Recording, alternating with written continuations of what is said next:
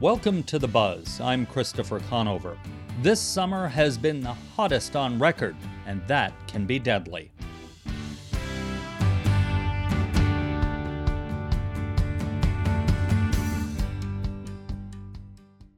This week, the National Weather Service announced August was the hottest month on record for Tucson, following July, which had set the previous record.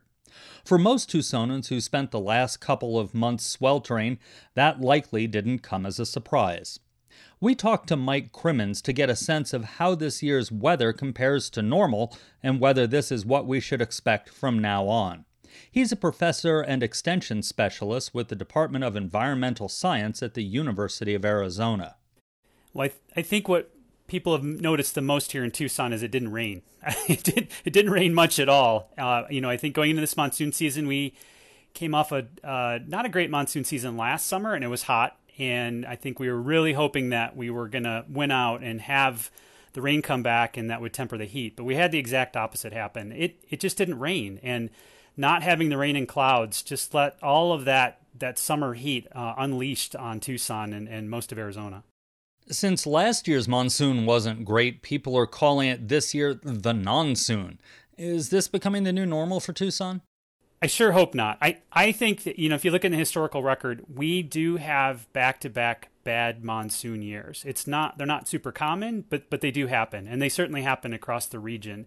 So I do think that we're in a run of bad luck as far as the rain not showing up in the way that we would want it to. But the temperatures are on the rise. And so we've got that creeping crud of the increasing temperatures related to climate change in the background, and they really came to the forefront this summer. Talking about those high temperatures, we're all very aware of the daytime temperatures, but it seems like overnight temperatures are also on the rise. Is that a perception or a reality?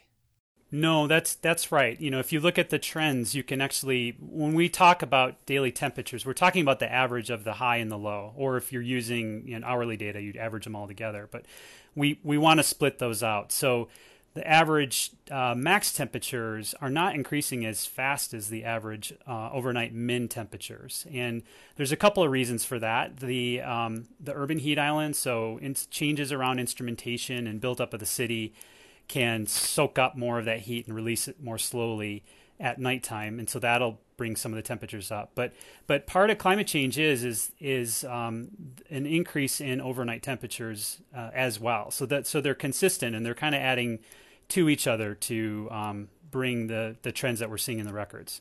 What does this say about other seasons? Will we see a cool down in the fall or the winter? Will spring be warmer? Yeah, so thankfully, our trip around the sun still wins out on the overall annual cycle. So I think all of us have just been relieved that the sun is going down earlier every day, and so that's a good thing. So we're almost to the fall equinox, which will happen in a couple of weeks, and then we lose that solar radiation, and so we'll expect to see temperatures gradually decline as we get into fall. But we're still going to be in for these little spells of warm weather. Even this week, it looks like we're back into excessive heat. We might break some more records. We might break some all-time September records just because this pattern we're in that's basically killed the monsoon all year is still hanging on, and that's bringing us heat, and it'll bring us heat right into September. Other than the fact that it's just hot, why are these temperatures concerning, especially when it comes to health of people and ecosystems, in addition to just running our air conditioners constantly? Right. So if you're working outside, you can't get any relief from this. And so just a little bit of humidity and these temperatures, 105 to 110 are very taxing on health. They can be real problems for people with heart conditions and respiratory conditions, and they can cause death to people. So we have to be really careful when we think about human health on this. And then there's the aspect too of it not raining and having these warmer temperatures that increases evapotranspiration. So our plants have shown the stress of not getting the rain, but having the temperatures on top of it. So if we're not keeping up on watering and the native vegetation that is really getting baked out, it starts to show stress under these conditions. What's the role of climate change here? You mentioned it, but you said these 2 years of a bad monsoon and high heat is seen in the historic record. So what's the role of climate change here? we got to kind of tease apart the heat of this summer won't happen every summer. You know, if and when the monsoon comes back during the summer, having that clouds and rain really do change all the thermodynamics, and we won't have runs of weeks of 110 if we have clouds and rain in that. So there's that aspect of it, is that most of the summer temperatures are really going to be whether the monsoon shows or up. But, you know, June temperatures kind of pre-monsoon have been creeping up. So that heat is got a lot of trend in it. And so we would expect going in the future that we're going to have this continued trend adding up to even having wet monsoons that end up being warmer. Even with having that rain in the clouds, you'll have these background warmer conditions. But having, you know, these record-setting conditions every summer, we'd also have it to have the monsoon fail every summer. I don't think that that's our sort of short-term future. I think we had some bad luck this year, and boy, I'm already looking forward to next July to see if we can pull off something different. Is there anything that we as residents of the Sonoran Desert, Arizona, the world as a whole can do to make some changes for future weather? Well, I think taking climate change seriously, and I think we need to think hard about mitigation, and we need to think hard about policy around it. And we are seeing, you know, some of the changes coming right home here to Tucson, and we can see when they get very extreme what kind of problems they can cause around our communities.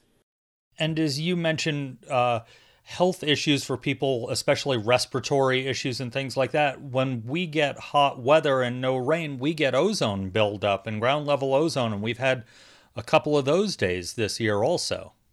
Absolutely. And we had smoke. We had so much smoke. I've never seen this much smoke. You know, we had smoke not only from local fires in August, which are very unusual, but we had smoke from California and Colorado working around the monsoon high right down into Tucson. So, you know, there was shared misery across all the West. And so the heat, drying out, extended fire season, the ozone on top of it with those temperatures, and then trapping smoke down in the atmosphere, it just spelled absolute misery. And, you know, those are human health issues that we really have to be worried about into the future.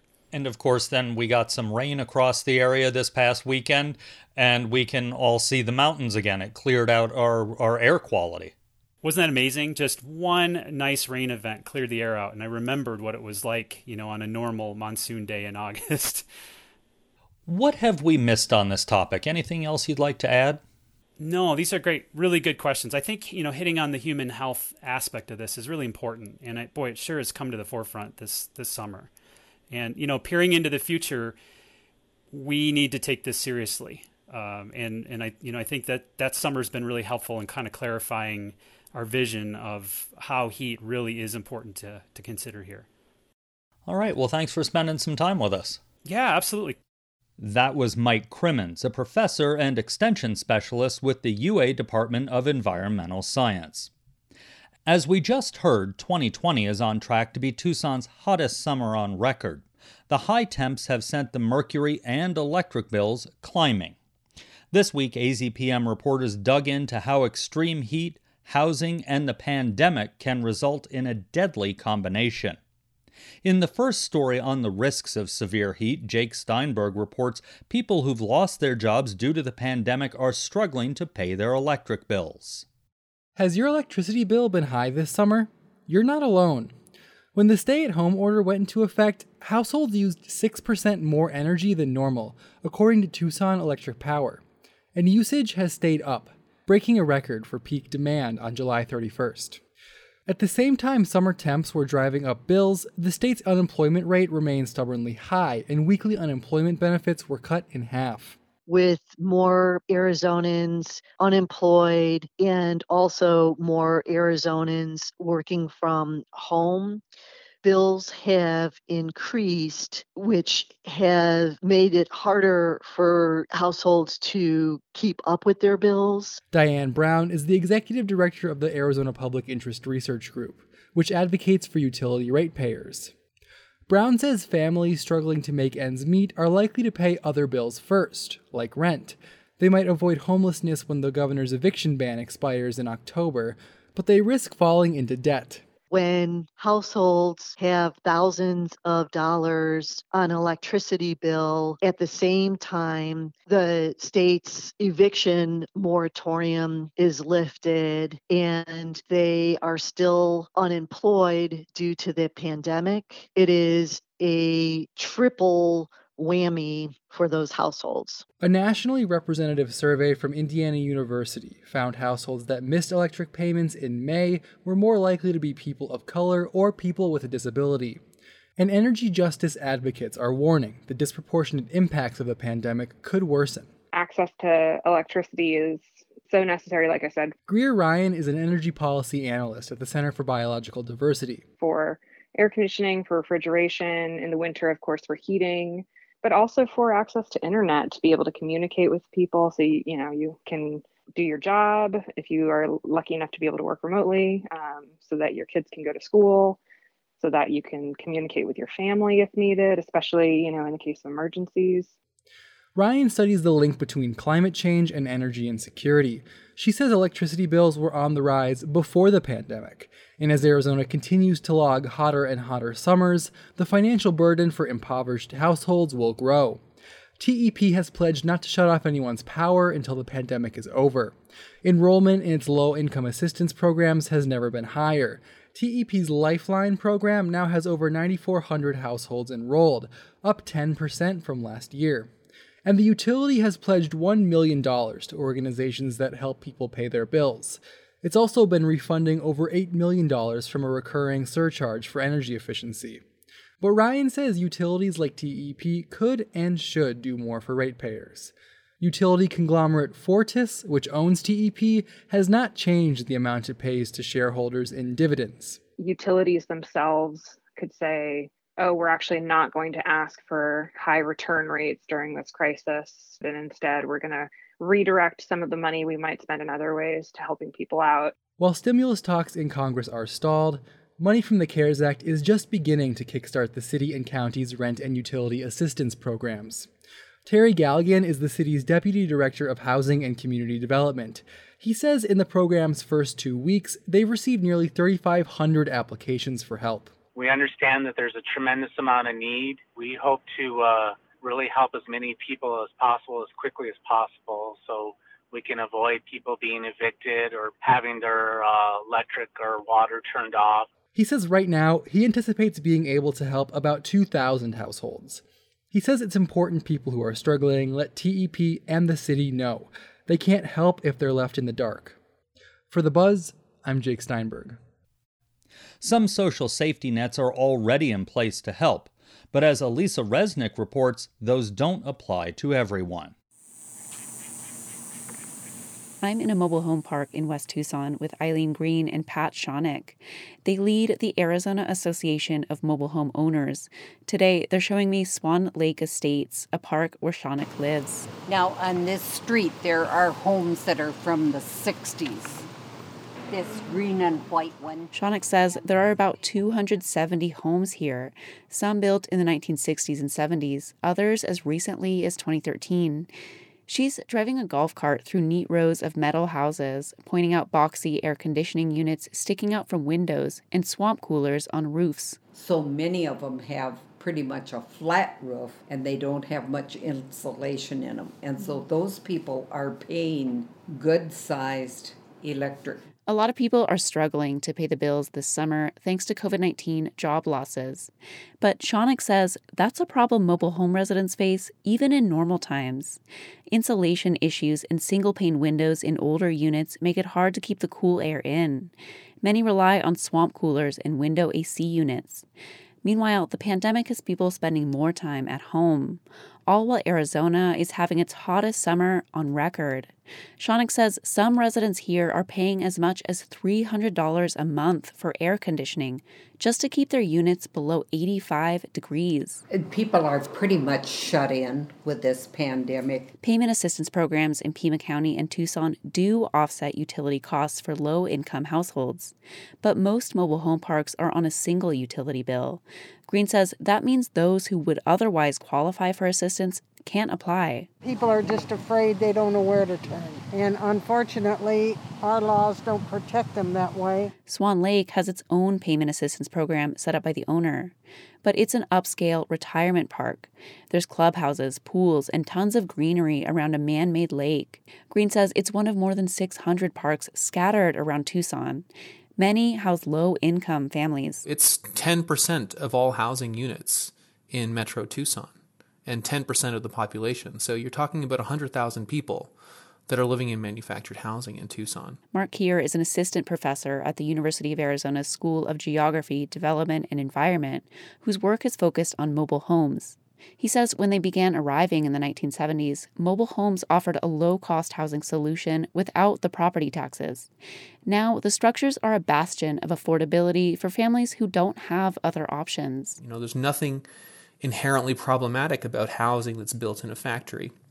But the way it's lived in and experienced by many residents often falls far short of that promise. A few blocks from Swan Lake is a low-income park.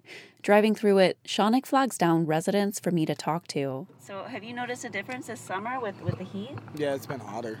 It's been way hotter. I have two AC units in the house, and it stays like 80 degrees, 80, 90 degrees. It's just miserable inside. This kind of heat isn't just miserable, it can be deadly. Arizona clocked a record 283 heat-related deaths last year, toppling record-breaking numbers in 2018 and 2017. The overwhelming majority of heat-related deaths last year occurred in Maricopa County. But Green and Shonick say looking at what happened there makes them sure similar problems are happening here in Tucson. But nobody's looking at it, and nobody marks it as heat-related death. Tomorrow, we'll hear more about why that data is hard to track and what solutions community leaders and residents are using to combat the heat. For The Buzz, I'm Elisa Resnick. As we've heard earlier in the show, August surpassed July as Tucson's hottest month on record. Monsoon storms that help temper the heat have been scant. So far, Tucson has only recorded about a third of normal monsoon rainfall.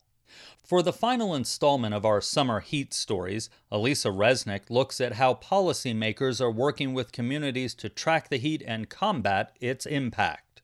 There you go. Hello, Barbara. Yeah, hi. Come on in. Would you prefer to be outside or inside? I want to be inside where it's at least semi-cool. Okay.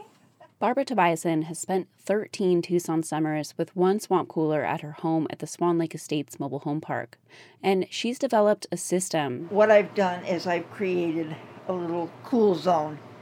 This is, where I stay. Tobiason is sitting on a big living room chair surrounded by two standing fans. She has a double-wide mobile home that's designed for two swamp coolers, but one of them was broken when she bought the house. It was too expensive to replace it back then. So these days, half of her house stays around 85 degrees. The other half isn't cooled at all. The only bad part about it is that the kitchen is on that side. So if we want to do any cooking, it gets really warm. Tobiason is retired from the University of Arizona, living on about $600 a month after expenses. She lives alone and normally takes part in community theater to socialize and also to escape the worst of the heat at home. But the COVID-19 pandemic has changed all that. With losing my theater, with the COVID, with the heat, it almost feels like the end of the world. Extreme heat isn't new in Arizona, but it is getting worse. This summer has been the state's hottest on record. The National Weather Service says Tucson clocked 4 days in August that were 110 degrees or hotter and 26 that were over 99 degrees. Scott Coverdale is the executive director of Community Home Repair Projects of Arizona, an agency offering free repairs to lower-income homeowners in Pima County. He says sometimes his crews will get calls from healthcare workers with patients already in the hospital for heat-related illnesses who can't be discharged until their cooling is fixed. They can't go home to a house that's 108 degrees inside. Coverdale estimates his crews have done about 500 repairs this summer, the majority for swamp coolers on the fritz. Especially during excessive heat waves, the result of a failed cooling system can be deadly. We have an excessive heat warning in effect for the valley through Tuesday evening, with temperatures today topping out at 112. Arizona Department of Health Services data shows a record 283 heat-related deaths in 2019 and is on track to surpass that number this year. More than half of those occurred in Maricopa County.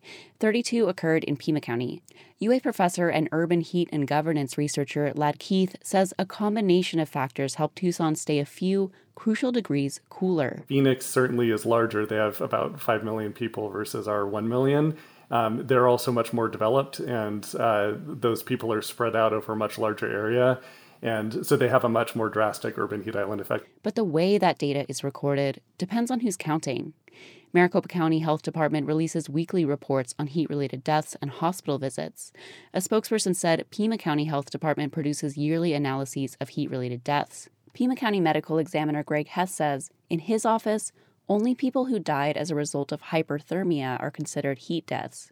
He doesn't think that's the case in Maricopa County. So it must be more expansive than just pure heat-caused deaths. In an email, an Arizona Department of Health Services spokesperson said her office tracks both heat-caused and heat-related deaths statewide through vital records.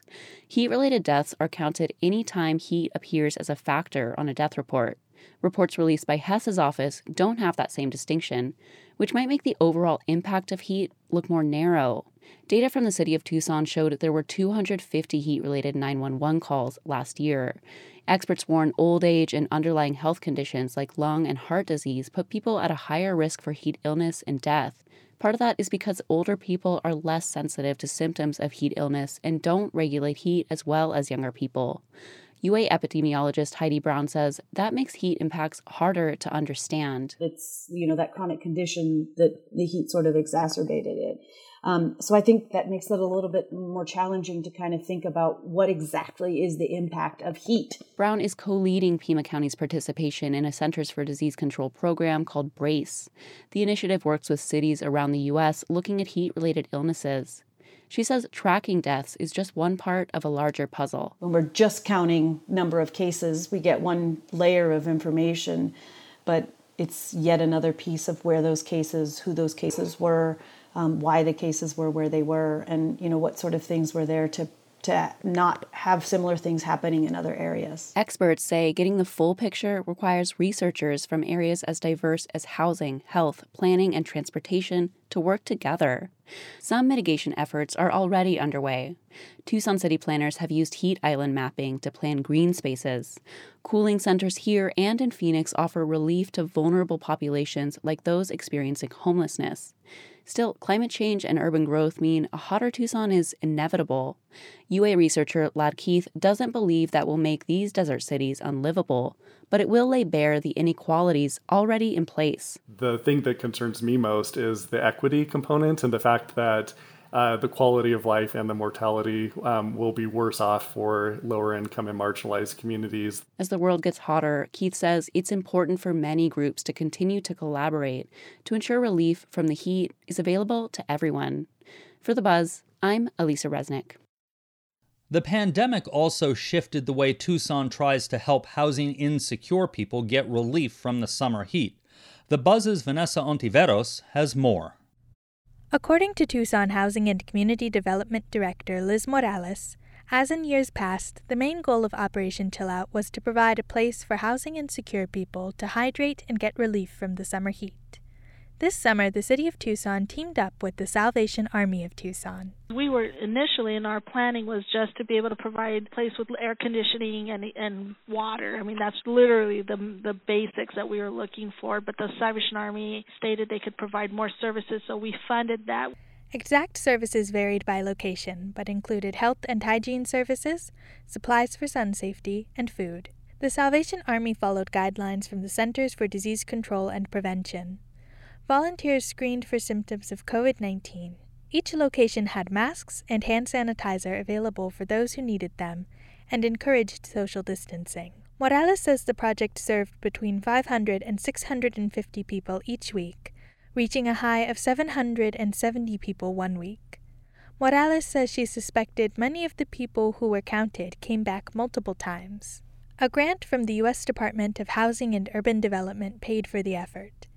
In past years, the city operated independently and offered more locations. Morales says many of the previous locations were unable to help this year because of pandemic restrictions. Given this summer's success, Morales says her department would absolutely consider working with the Salvation Army again. Because of their facilities and their ability to do multiple types of services and connections, the Salvation Army is a great partner to do this. Operation Chillout ended on August 31st, and while summer is coming to a close, temperatures in Tucson remain high. Morales says people who want to help those struggling with the outdoor heat can still give out water. For The Buzz, I'm Vanessa Ontiveros. And that's The Buzz for this week. Election season is here, and we want to know what's on your mind. Our listener voicemail line is open. Call and leave us a message about what key issues, races, or candidates are driving you to vote this fall. We may use your comments in an upcoming episode. The number is 520-621-5999. Again, 520-621-5999. You can find all our episodes online at azpm.org and subscribe to our show wherever you get your podcast. Just search for The Buzz Arizona. We're also on the NPR One app. You can also submit a story idea to us on our website. Ariana Brocious is the show's producer and editor. Vanessa Ontiveros is our production assistant. Jim Blackwood is our production engineer. Duncan Moon is the interim news director. And our music is by Enter the Haggis. I'm Christopher Conover. Thanks for listening. Arizona Public Media's original programming is made possible in part by the Community Service Grant from the Corporation for Public Broadcasting.